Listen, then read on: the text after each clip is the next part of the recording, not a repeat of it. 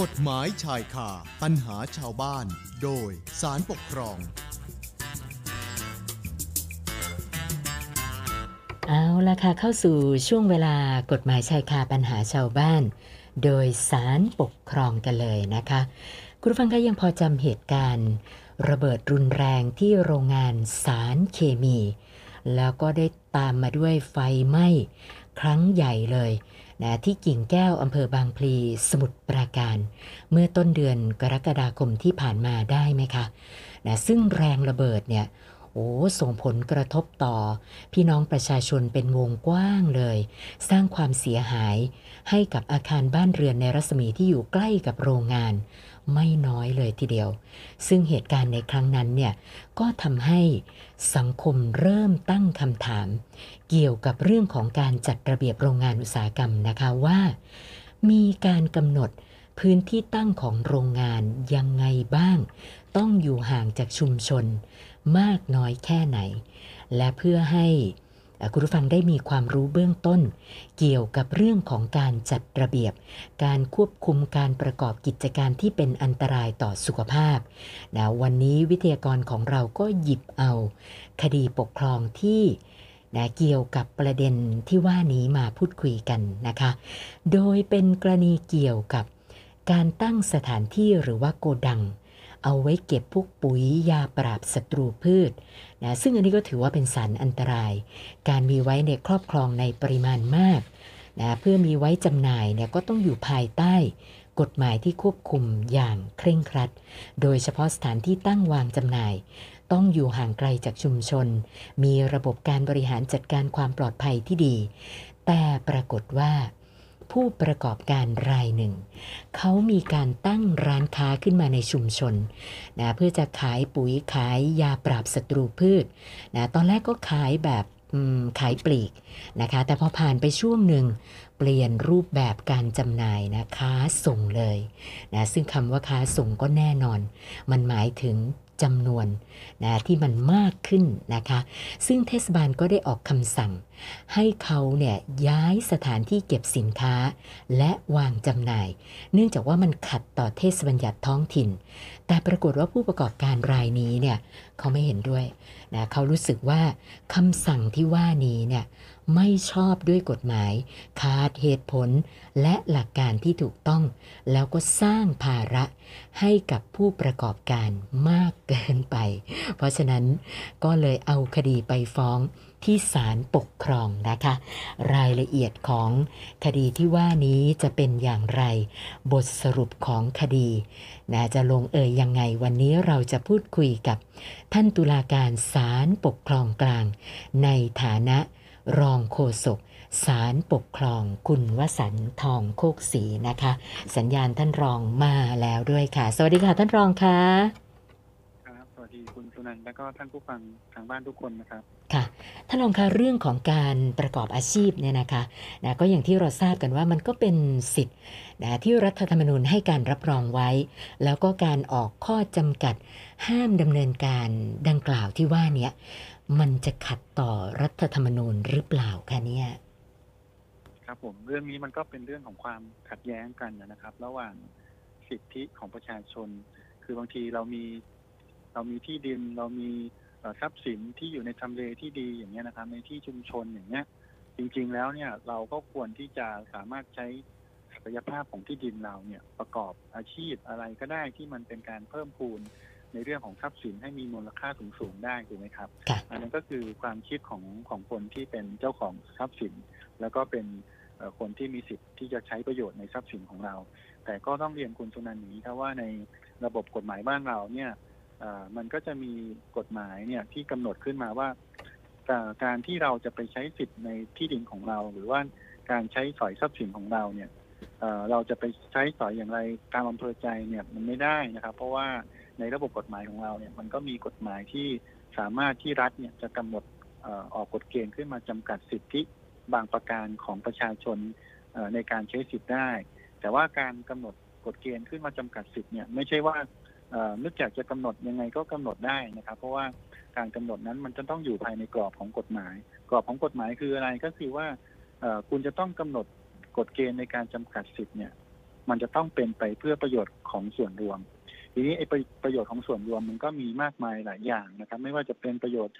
ของส่วนรวมในเรื่องของความมั่นคงของรัฐอะไรพวกนี้นะครับ หรือว่าในเรื่องของการคุ้มครองดูแลผู้บริโภคการผังเมือง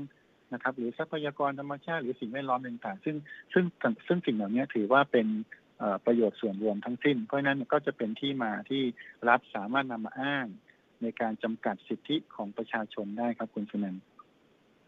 แล้วคดีพิพาทที่ถ้านลองจะหยิบมาคุยให้ฟังในวันนี้เนี่ยนะจะเข้าข้อยกเว้นข้อไหนยังไงบ้างหรือเปล่านี่นะก็เอาเป็นว่าลองมาติดตามรายละเอียดของคดีว่ารายละเอียดเป็นยังไงเหรอคะท่านลอง ครับผมเรื่องนี้ก็เป็นเรื่องที่ผู้ฟ้องคดีเราเนี่ยนะครับ เดิมทีเขาก็ขายปุ๋ยนะครับ ขายปุ๋ยขายเล็กๆน้อยๆเนี่ยแต่ว่าร้านของเขาเนี่ยอยู่ในชุมชนนะครับ ตอนแรกกิจการก็เป็นกิจการเล็ก ๆ นะครับ ค้าขายก็เล็กๆแต่พอชุมชนมันใหญ่ขึ้นเนี่ยเขาก็มีการพัฒนากิจการหรือว่ามีการขยายกิจการมากขึ้น ซึ่งก็น่าจะเป็นเรื่องที่ดีถูกไหมครับค่ะแต่ว่ากิจการที่เขาทำเนี่ยมันไม่ได้เป็นการค้าขายเอ่อในเอ่อสินค้าทั่ว ๆ ไป แต่สินค้าที่เขาขายเนี่ยเป็นการค้าขายพวกสินค้าพวกยากำจัดเอ่อพืช วัชพืช พวกสารเคมียาฆ่าหญ้าอะไรพวกนี้นะครับ พวกค่ะปุ๋ยเคมีพวกเนี้ย ซึ่งเอ่อสารเคมีเหล่าเนี้ยมันก็เป็นอันตรายต่อพืชด้วยในขณะเดียวกัน ถ้าหากว่ามันรั่วซึมออกมาหรือว่าเอ่อเกิดหลุดรอดออกมาจากอุปกรณ์ในการจัดเก็บเนี่ยมันก็อาจจะส่งผลกระทบต่อคนที่เขาอาศัยอยู่ข้างเคียงได้ใช่ไหมครับทีเนี้ยปัญหาก็คือว่าแต่เดิมก็ไม่มีปัญหานะครับ คุณสุนันท์ตอนแรกที่เขาขายเขาก็ขายอยู่ปกติ แต่มันเกิดเหตุอยู่วันหนึ่งเพราะว่า ถังที่เขาเก็บสารเคมีเนี่ยคือยากำจัดวัชพืชเนี่ยครับ ปรากฏว่ามันเกิดรั่วครับ คุณสุนันท์ทีนี้พอมันรั่วเนี่ยมันก็ซึมออกไปใช่ไหมครับ มัน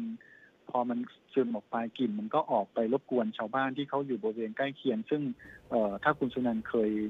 เคยนึกเอ่อเคยเจอพวกเนี้ยจะถือว่ามันรุนแรงมากนะครับ ผมเคยเจออยู่ครั้งหนึ่งค่ะแต่พอดีว่ารถขนสารเคมีเนี่ยเขาขับมาแล้วมันเกิดอุบัติเหตุถังมันตก แตกอยู่ตรงหน้าบ้านเนะครับโอ้โหล้าล้างเนี่ยล้างล้างยังไงก็ล้างไม่ออกนะครับกลิ่นมันก็อยู่แน่นติดถนนอยู่อย่างนั้นนะครับ ค่ะ มันซึ่งมันต้องใช้วิธีการกำจัดโดยใช้เอ่อสารเคมี ซึ่งซึ่งถึงจะถึงจะทำให้ไอสารพวกเนี้ยมันมันลบออกไปได้ใช้เวลาหลายวัน แล้วก็อยู่อาศัยที่บ้าน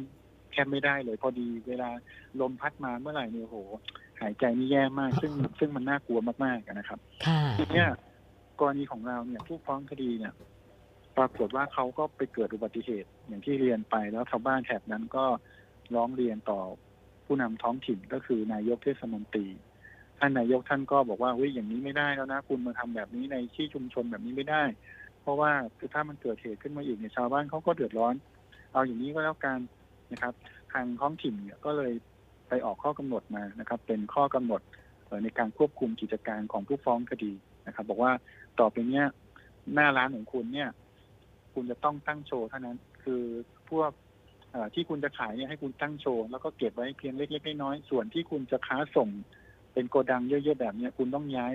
ให้ห่างจากชุมชนไปประมาณอย่างน้อยเนี่ย ไม่น้อยกว่า 500 เมตรนะครับ ก็คือออกไปอยู่ไกลๆเลย ไม่ให้อยู่ในชุมชนอีกแล้วนะครับค่ะผู้ฟ้องคดีก็บอกว่าวิทำอย่างนี้ได้ยังไงนะครับ เพราะว่า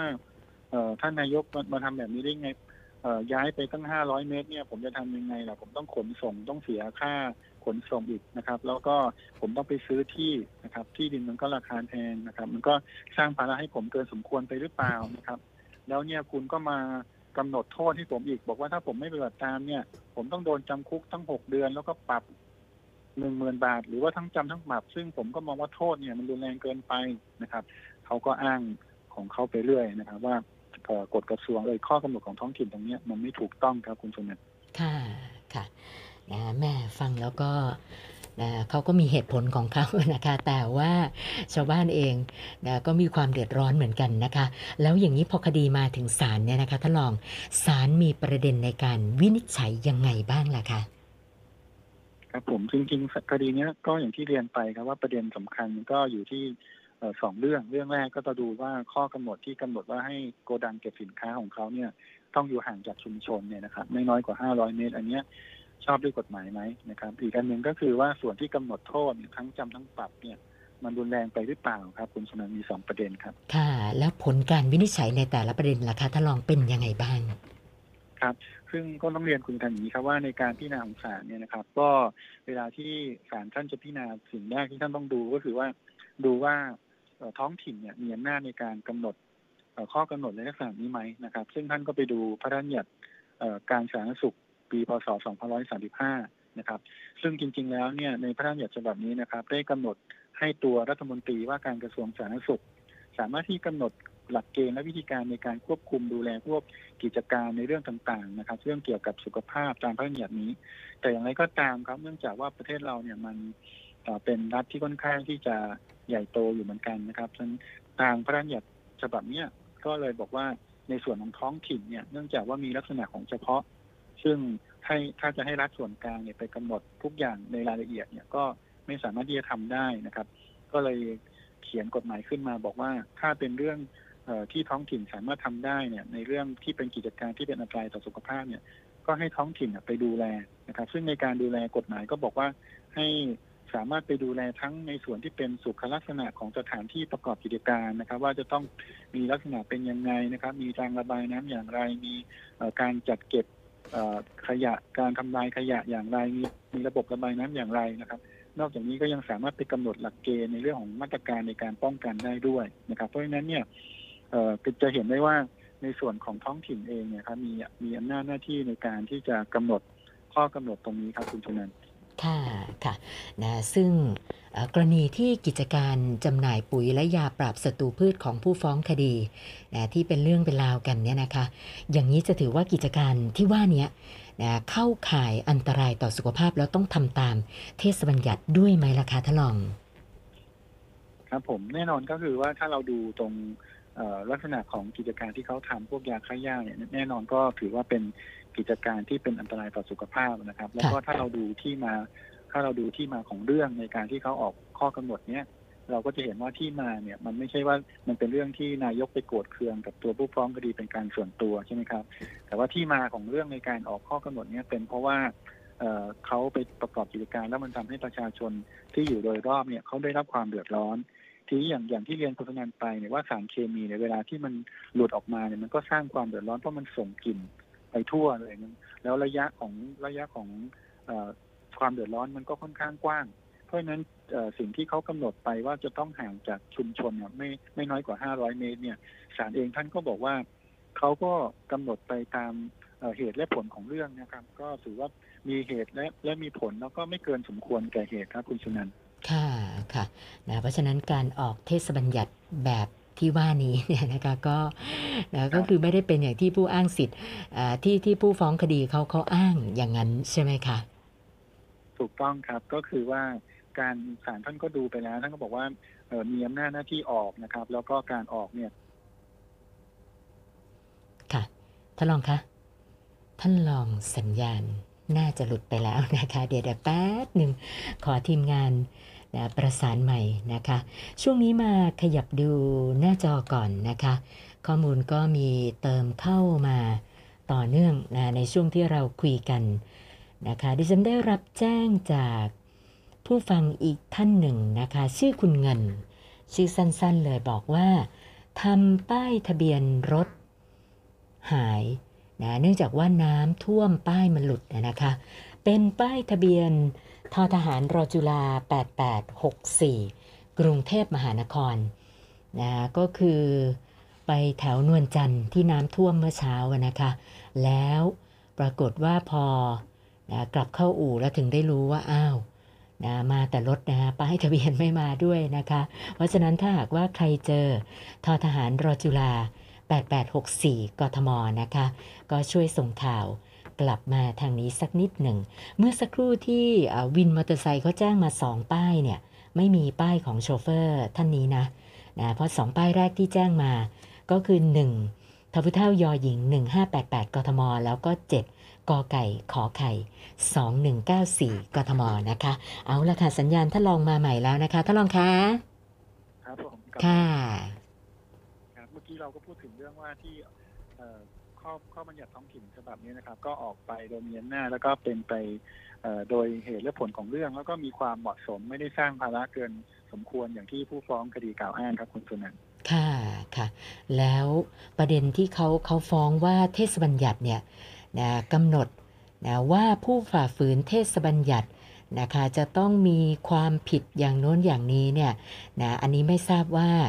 นะศาลได้วินิจฉัยประเด็นเรื่องความผิดที่เขาจะต้องได้รับยังไงบ้างคะคือประเด็นเนี้ยเนี่ยพอศาลท่านดูแล้วใช่ไหมครับว่ากฎ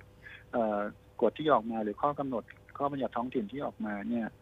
เป็นไปตามที่กฎหมายกำหนดแล้วก็อยู่ในกรอบที่กฎหมายกำหนดแล้วเนี่ยนะครับ ไม่ได้สร้างภาระเกินสมควรไปแล้วเนี่ย ก็ถือว่าเป็นข้อบัญญัติท้องถิ่นที่ออกมาโดยชอบด้วยกฎหมาย ทีเนี้ยในตัวกฎหมายในพระราชบัญญัติสาธารณสุขเนี่ยในมาตรา73เขาก็เขียนเอาไว้ชัดว่าถ้าผู้ใดก็ตามที่ปฏิบัติหรือไม่ปฏิบัติตาม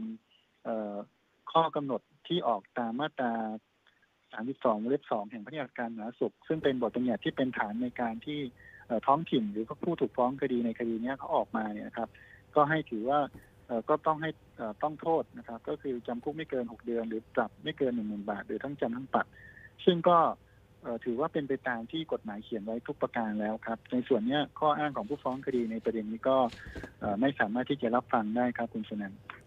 ค่ะค่ะก็คือประโยชน์ส่วนตัวกับประโยชน์ของส่วนรวมบางที นะมันก็ต้องมีการชั่งน้ำหนักกันเหมือนกันนะคะสำหรับคดีที่ท่านลองหยิบมาเล่าให้ฟังในวันนี้เนี่ยถ้าเราอยากจะฝากอะไรเพิ่มเติมอีกสักหน่อยไหมคะครับผมก็ต้องเรียนคุณสนันท์อย่างนี้ครับว่าในในเรื่องของสิทธิและหน้าที่เนี่ยครับมันก็ต้องมาด้วยกันใช่ไหมครับเพราะฉะนั้นเนี่ยในส่วนของท้องถิ่นเองเนี่ยเขาเอ่อในคดีเนี้ยก็เป็นถือว่าเป็นบทบทบัญญัติที่สำคัญนะครับว่าท้องถิ่นเองเนี่ยสามารถที่จะไปออกข้อกำหนดนะครับในการกำหนด หลักเกณฑ์และวิธีการในการควบคุมกิจการบางประเภทนะครับเอ่อสำหรับให้ประชาชนในท้องถิ่นเนี่ยได้เอ่อได้อยู่อย่างอย่างอย่างสงบได้นะครับ ก็คือในเรื่องของสารเคมีซึ่งปัจจุบันก็ถือว่าเป็นเรื่องที่พี่น้องประชาชนพอได้รับฟังข่าวเอ่ออย่างที่คุณชนันเรียนนะครับ ก็คือที่โรงงานระเบิดเนี่ย ทุกคนก็กังวลนะครับ แล้วก็บางทีก็มันมองอยู่ข้างๆ ว่าเอ๊ะบ้านเราเนี่ยอยู่ติดกับโรงงานหรือเปล่าอะไรอย่างเงี้ยนะครับค่ะเพราะฉะนั้นถ้า ถ้าท้องถิ่นเองที่อยู่ในพื้นที่ที่ใกล้ชิดกับประชาชนเนี่ยถ้าหากว่าได้ได้ฟังคดีนี้แล้วก็อาจจะเอาไปเป็นแนวทางในการที่จะกำหนดหลักเกณฑ์เพื่อดูแลประชาชนได้ครับคุณชนันท์ค่ะ วันนี้ต้องขอบพระคุณท่านรองโฆษกศาลปกครองคุณวสันต์ทองโคกศรีนะคะ สละเวลามาพูดคุยให้ความรู้กับพวกเรานะคะ ขอบพระคุณมากค่ะท่านรองครับยินดีครับ สวัสดีครับ สวัสดีค่ะ กฎหมายชายคาปัญหาชาวบ้าน โดยสารปกครอง